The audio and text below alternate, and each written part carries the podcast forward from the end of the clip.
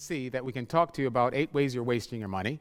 I can talk to you about why you should stop shopping in malls. I can say that maybe you're buying, buying too many brand name items. I can talk to you about ignoring uh, your credit score or what the ignorance of the credit score would actually mean in your life. I can go into these typical type of topics, but I think it matters more to know that the strategy is, da- is stacked against you because all of the information that you're giving away for free in social media is coming back to you in the form of ads specifically tailored to you. Let's take a look at the fact that Facebook probably knows me better than my wife knows me because they have an idea of what my likes are, they have an idea of what I like to talk about, they have an idea of what I like to buy because I tell Facebook everything. I really don't, actually, because I have studies off of Facebook and I don't really participate in these conversations anymore because Facebook has been.